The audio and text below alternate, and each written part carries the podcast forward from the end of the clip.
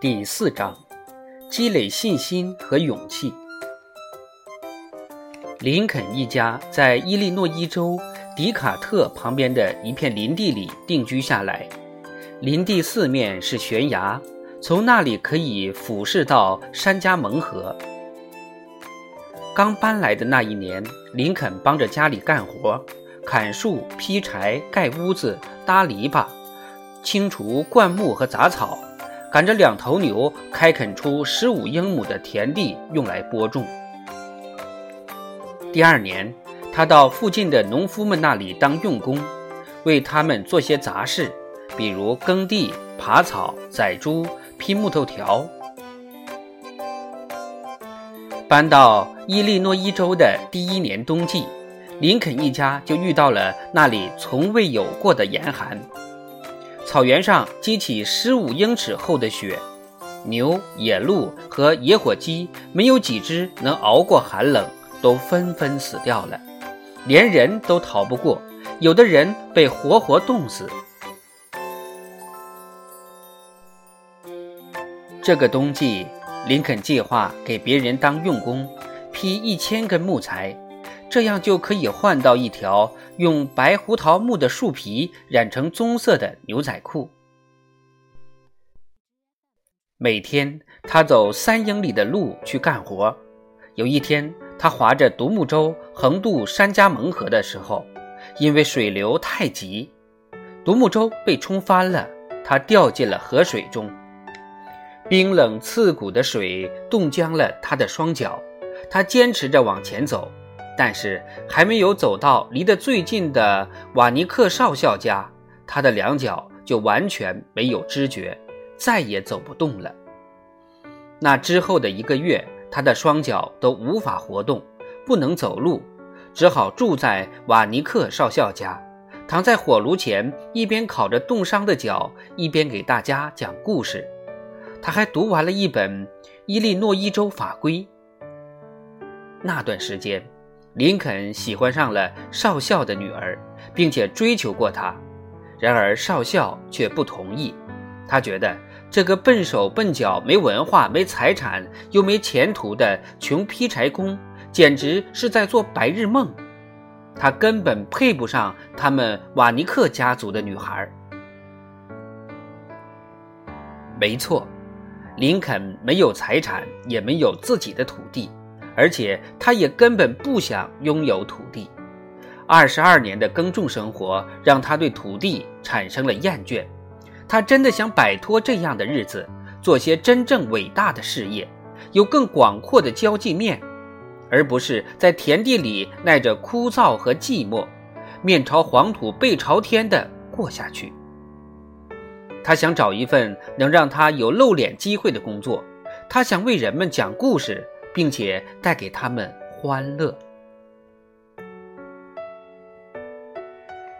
以前林肯在印第安纳州居住的时候，曾经为别人干过把平底船顺流漂到新奥尔良去的活，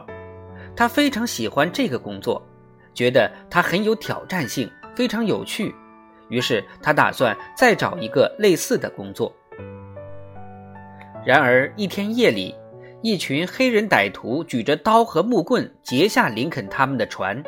扬言要把船员全部杀死，把他们的尸体扔进河里，再把船漂送到位于新奥尔良匪徒聚集地区。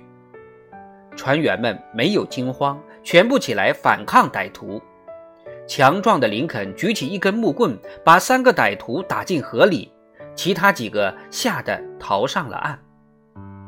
林肯被一个歹徒举着的刀砍到了额头，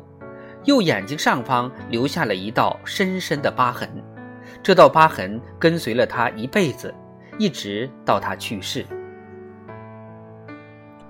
就算是老汤姆也无法逼迫自己的儿子在农田里长久死守着。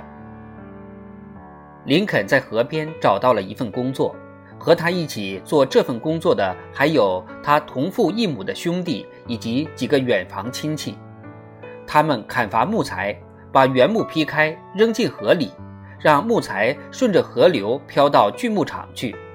在那里，这些木材会被制造成长达八十英尺的平底船，装满腌肉、玉米和猪，再运到密西西比河下游去。干这份工作，每天可以挣到五十美分，除此以外还有提成。在船上时，林肯有时负责开船，闲暇时间里为大家做饭讲故事。有人玩纸牌，他就去帮忙计分；大家疲惫的时候，他就给大家唱歌。他曾经唱着这样的歌：土耳其人戴着头巾，自以为是，目中无人，卷曲的胡子是他的骄傲，除了他自己，他谁都看不起。这段在河上漂流的生活是林肯难以忘记的重要经历。何恩敦在《林肯传》中这样写道：林肯第一次亲身体会到奴隶制度的恐怖是在新奥尔良，他亲眼目睹了黑奴被用铁链捆绑起来遭受鞭刑。这种极不人道的行径让正义感强烈的林肯非常愤怒，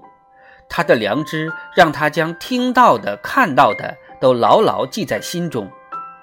从那时候开始，奴隶制度的刀子在他脑海里刻下了痕迹。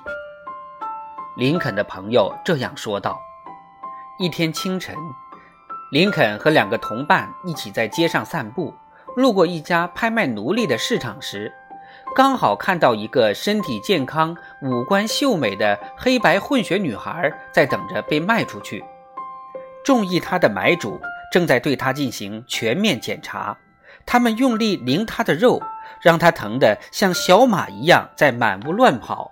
以便证明给买主看她确实很健壮。这样的情景让人觉得恶心，林肯无法控制内心的憎恶之情，匆匆离开那里，再也不想多看一眼。上帝呀，我们快点离开这个地方吧！如果有机会，我一定要让那些东西消失掉。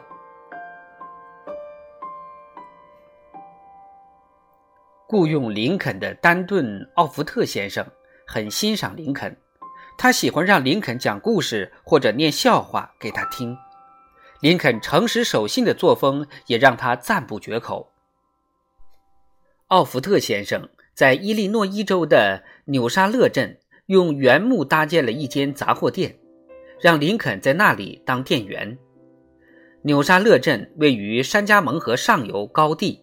那里常年多风，建筑物很少，只有十五间到二十间小屋子。林肯在那里住了六年，管理一家骨粉厂和一家锯木厂，这六年的时光对他今后的生活有着深远的影响。在纽沙勒镇，有一群被当地人称为克拉瑞丛林帮的地痞流氓，他们粗暴、凶残、好斗，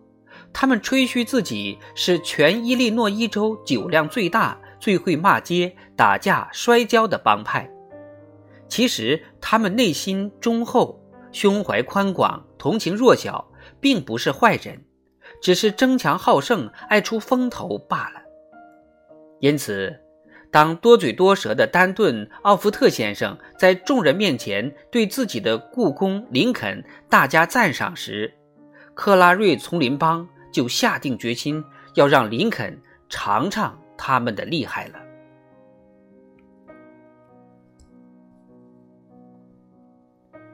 比赛结束，小力士林肯在短跑和跳远两个项目中取得了胜利。这还不是林肯的最强项。如果比赛投大锤子或者掷炮弹，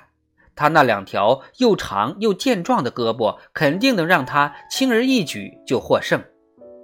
况且他在讲故事方面也是如此拿手，